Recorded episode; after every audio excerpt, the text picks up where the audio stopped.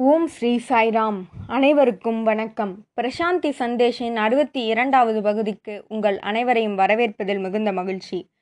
இந்த தொடரில் பகவான் நமக்கு அருளிய பல விஷயங்களை பல கோணங்களில் நாம் பார்த்து வருகிறோம். சென்ற வாரம் ஆசைகளுக்கான காரணம் அறியாமை என்பதனை பார்த்தோம். இந்த வாரம் நாம் பார்க்க இருக்கும் தலைப்பு என்னவென்றால் சுதந்திரமாக இரு. இந்த தலைப்பிலிருந்து நமக்கு புரியுறது என்னன்னா எதிலிருந்து சுதந்திரமாக இருக்கணும்? நாம் சுதந்திரமா இல்லையா? இப்படி பல கேள்விகள் நமக்குள்ள தோன்றும். நிச்சயம் நாம் சுதந்திரமாக இல்லை. நாம் பல ஆசைகளால் கட்டுண்டிருக்கிறோம். அந்த ஆசைகளுக்கான காரணம் அறியாமை. இதைத்தான் நாம் சென்ற வாரம் பார்த்தோம். மேலும் அந்த ஆசையிலிருந்து எவ்வாறு விடுபடுவது இந்த அறியாமையிலிருந்து எவ்வாறு விடுபடுவது என்பதனையும் நாம் பார்த்தோம். அதற்கு ஒரே வழி ஆத்மா ஆனந்தத்தை உணர்தல் அல்லது செல்ஃப் அவேர்னஸ் சுயத்தை பற்றி அறிதல். இதுவே நாம் அறியாமையிலிருந்து வெளிவருவதற்கான ஒரே வழி என்பதனை நாம் பார்த்தோம். மேலும் ஆசைகளை எவ்வாறு கட்டுப்படுத்துவது? தேவைகளுக்கும் ஆசைகளுக்கும் உள்ள வேறுபாடு என்ன? தேவைகள் என்றால் உணவு உடை இருக்க இடம் இதெல்லாம் தேவைகள். இது நிச்சயம் ஒரு மனிதன் தன்னுடைய வாழ்க்கைக்கு அமைத்து கொள்ளலாம். ஆனால் ஆசை என்பது ஒரு எல்லை இல்லாமல் போய்கொண்டிருப்பது அதனால் நமக்கு சுமை ஏறிக்கொண்டே இருக்கும். அதனாலேயே ஆசையை நாம் கட்டுப்படுத்த வேண்டும். ஒரு எல்லைக்குள் வைக்க வேண்டும் என்று பகவான் வலியுறுத்தியிருக்கிறார். அதுவே ஃபீலிங் ஆன் டிசையர்ஸ் என அழைக்கப்படுகிறது. சுவாமி இதற்கு மிக அழகான ஒரு உதாரணத்தை கொடுக்கிறார்.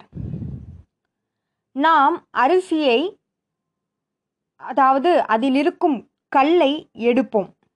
அதில் கல் இருந்தால். அதன் பின்னே அதனை சமைக்க பயன்படுத்துவோம். அதுபோல பகவான் இன்னொரு உதாரணம் கொடுக்கிறார். நிலத்தில் நிலத்தில் வயலில் பயிர்கள் விளையும். ஆனால் அதற்கிடையே தேவையில்லாத சில செடிகள் வளரும். அதனை களை எடுப்பார்கள்.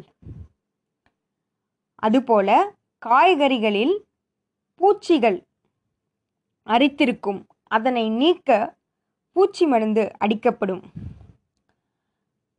அதேபோல் அதாவது நெருப்பு ஒரு இடத்தில் பற்றி எரியும் போது அதனை முழுமையாக அணைக்க வேண்டும். ஒரு சிறு இடத்தில் நெருப்பு இருந்தாலும் அது பற்றி கொண்டே போகும். அடுத்தது பகவான் கொடுக்கும் உதாரணம் எவ்வளவு உதாரணம் சுவாமி இதனை குறிப்பிட அதுவும் எளிமையாக நமக்கு புரிய வைக்க எவ்வளவு உதாரணங்கள் கொடுக்கிறார்?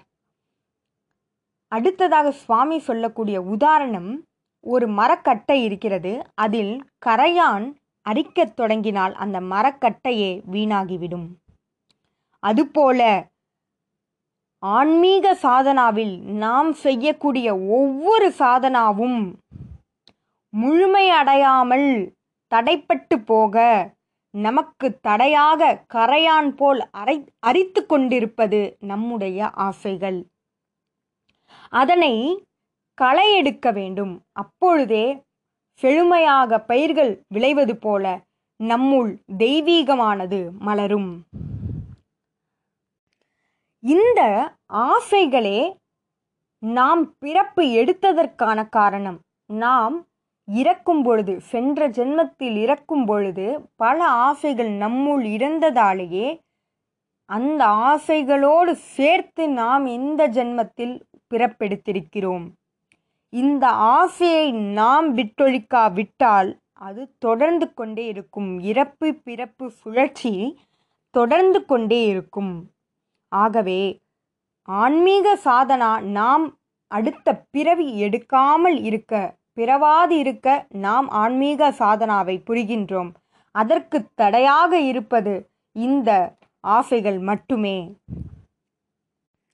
சுவாமி சொல்கிறார் ஆசைகள் அற்ற மனிதன் எப்படி இருப்பான் எப்படி வாழ்வான் என்றால் அவனுக்கு இன்பம் வந்தபோது துள்ளி குதிக்காமலும் துன்பம் வந்தபோது தளராமலும் சமமான மனநிலைமையோடு அவன் வாழ்வான். அதாவது மழை பெய்யும் பொழுது விமானமானது மேகத்திற்கு மேகத்திற்கு மேல் செல்லும் பொழுது அங்கு மழை பெய்யாது. அதிலிருந்து விடுபட்டு மேலே சென்றுவிடும். அதுபோல சூரியன் மழையினால் பாதிக்கப்படாது.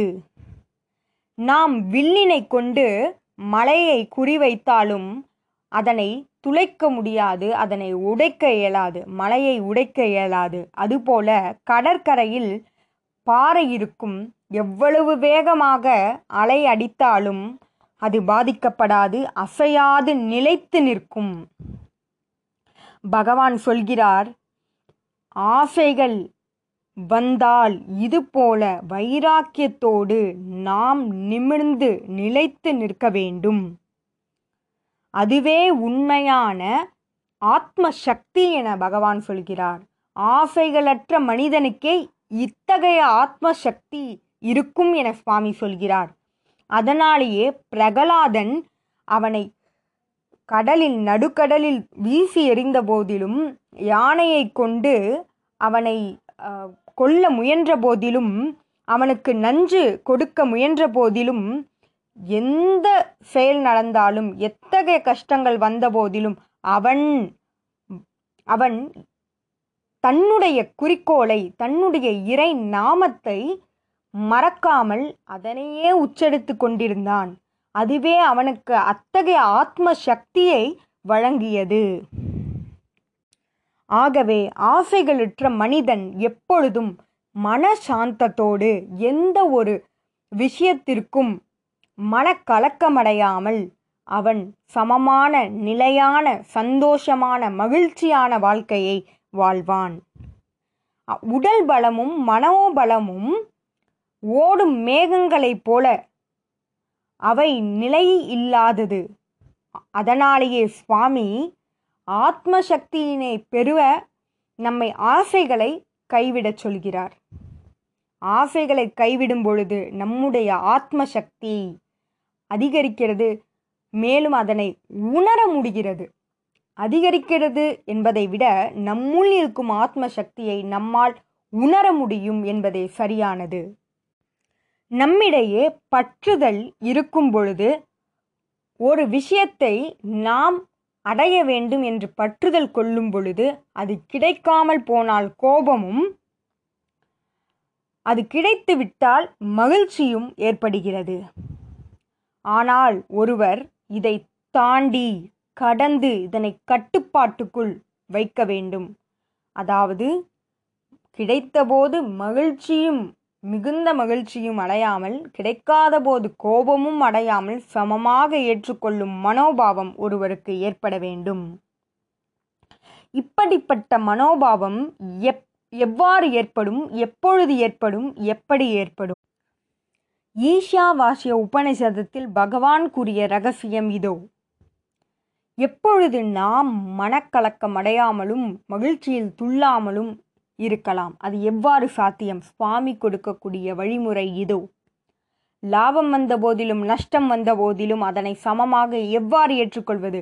நம் மனதில் நாம் ஓர் எண்ணத்தை பதிய வைக்க வேண்டும். அதுவே நாம் லாபம் வந்த போதிலும் நஷ்டம் வந்த போதிலும் அதனை சமமாக பாவிக்க உதவும். நாம் சாட்சி பூதம் மட்டுமே. வி ஆர் ஒன்லி விட்னஸ் நடக்கக்கூடிய அத்தனை செயல்களும் இவ்வுலகத்தில் அவை நடக்கக்கூடிய செயல்களுக்கும் விளைவுகளுக்கும் நமக்கும் எந்த ஒரு தொடர்பும் இல்லை. நாம் வெறும் சாட்சி பூதமே. இந்த விஷயத்தை நாம் நம் மனதில் ஆழமாக பதிய வைக்க வேண்டும். அதனை நாம் பின்பற்ற வேண்டும். நம் சுவாமிக்கு பிடித்தவர் பிடிக்காதவர் என்று யாரும் கிடையாது. அதுபோல சுவாமிக்கு இறப்பு பிறப்பு இவை அனைத்தும் சமம். யார் ஒருவர் வந்தாலும் அதனை சமமாக பாவிப்பார். யார் ஒருவர் பிரசாந்தி நிலையத்திலிருந்து வெளி சென்றாலும் அதனையும் சமமாக பாவிப்பார். ஜனாதிபதி வந்தபோதிலும் சமமாக பாவிப்பார். ஒரு பாமரர் உள்ளே நுழையும் போதும் அவரையும் சமமாக பாவிப்பார். இதுவே நாம் பின்பற்ற வேண்டிய ஒரு விஷயம். நமக்கு இத்தகைய இருமைத்தன்மை தோன்றுவதற்கான காரணம் என்ன? அதற்கான காரணம் மாயை. எவ்வாறு இந்த மாயையிலிருந்து நாம் விடுபடுவது? அதற்கான வழி என்ன? அதற்கான ஒரே வழி நாம் மாதவனை சரணடைதல் மட்டுமே. மாதவன் என்றால் மாயையின் தலைவன். மாயையை கட்டுக்குள் வைப்பவன். அத்தகைய மாதவனை பகவான் ஸ்ரீ சத்ய சாய்பாபாவை நாம் சரணடைய வேண்டும். அவ்வாறு சரணடையும் போது நம்முடைய மாயையானது நீங்கிவிடும். சுவாமி நமக்கு வாழ்க்கையில் எவ்வாறு விஷயங்களை அணுக வேண்டும் என்பதற்கு ஒரு உதாரணம் அளிக்கிறார். சாலை போடும் பொழுது ரோட் ரோலர் பயன்படுத்துவார்கள். அதன் மூலம் சாலையை சமமாக ஆக்குவார்கள். அப்பொழுது மேடு பள்ளம் இருக்காது. அதுபோல அந்த ரோட் ரோலர் போல நாம் வாழ்க்கையில் வரும் மேடு பள்ளங்களை சமமாக பாவிக்க வேண்டும் என பகவான் சொல்கிறார். மேலும் வாழ்க்கையின் உண்மை தத்துவத்தை உணர வேண்டும். அதற்கு சுவாமி கொடுக்கும் உதாரணம் தங்கம் ஒன்றே அதிலிருந்து செய்யப்படும் நகைகள் பல. ஆனால் அதிலிருக்கும் தங்கம் ஒன்றே என்பதனை உணர வேண்டும். அதுவே ஆத்ம தத்துவம் ஆத்ம தத்துவமே அந்த ஞானமே நம்மை மாயையிலிருந்து வெளிக்கொண்டு வர ஆசைகளிலிருந்து வெளிக்கொண்டு வர நமக்கு உதவும். நாம் சாட்சிபூதம் மட்டுமே. இன்பமும் துன்பமும் நமக்கு கிடையாது. நாம் அதற்கு சாட்சி மட்டுமே என்பதனை நாம் மனதில் பதிய வைக்க வேண்டும். அதன்படி நாம் வாழ முயற்சி செய்ய வேண்டும். முயற்சி செய்யும் போதே அதனை நாம் உணரலாம். பகவானே நமக்கு மிகப்பெரிய முன்னுதாரணம். சுவாமி எவ்வாறு ஒருவரை பாவிக்கின்றார் ஒருவரை ஒருவரிடம் அன்பு செலுத்துகிறார் என்பதனை பார்க்கும் பொழுது எல்லோரையும் சமமாக நடத்தும் நம் சுவாமியை நாம் உதாரணமாக எடுத்துக்கொள்வோம். நம்முடைய வாழ்க்கையில் இத்தகைய சமமாக பாவிக்கும் மனோபாவத்தை கொண்டு வருவோம். சாட்சி பூதமாக இருந்து.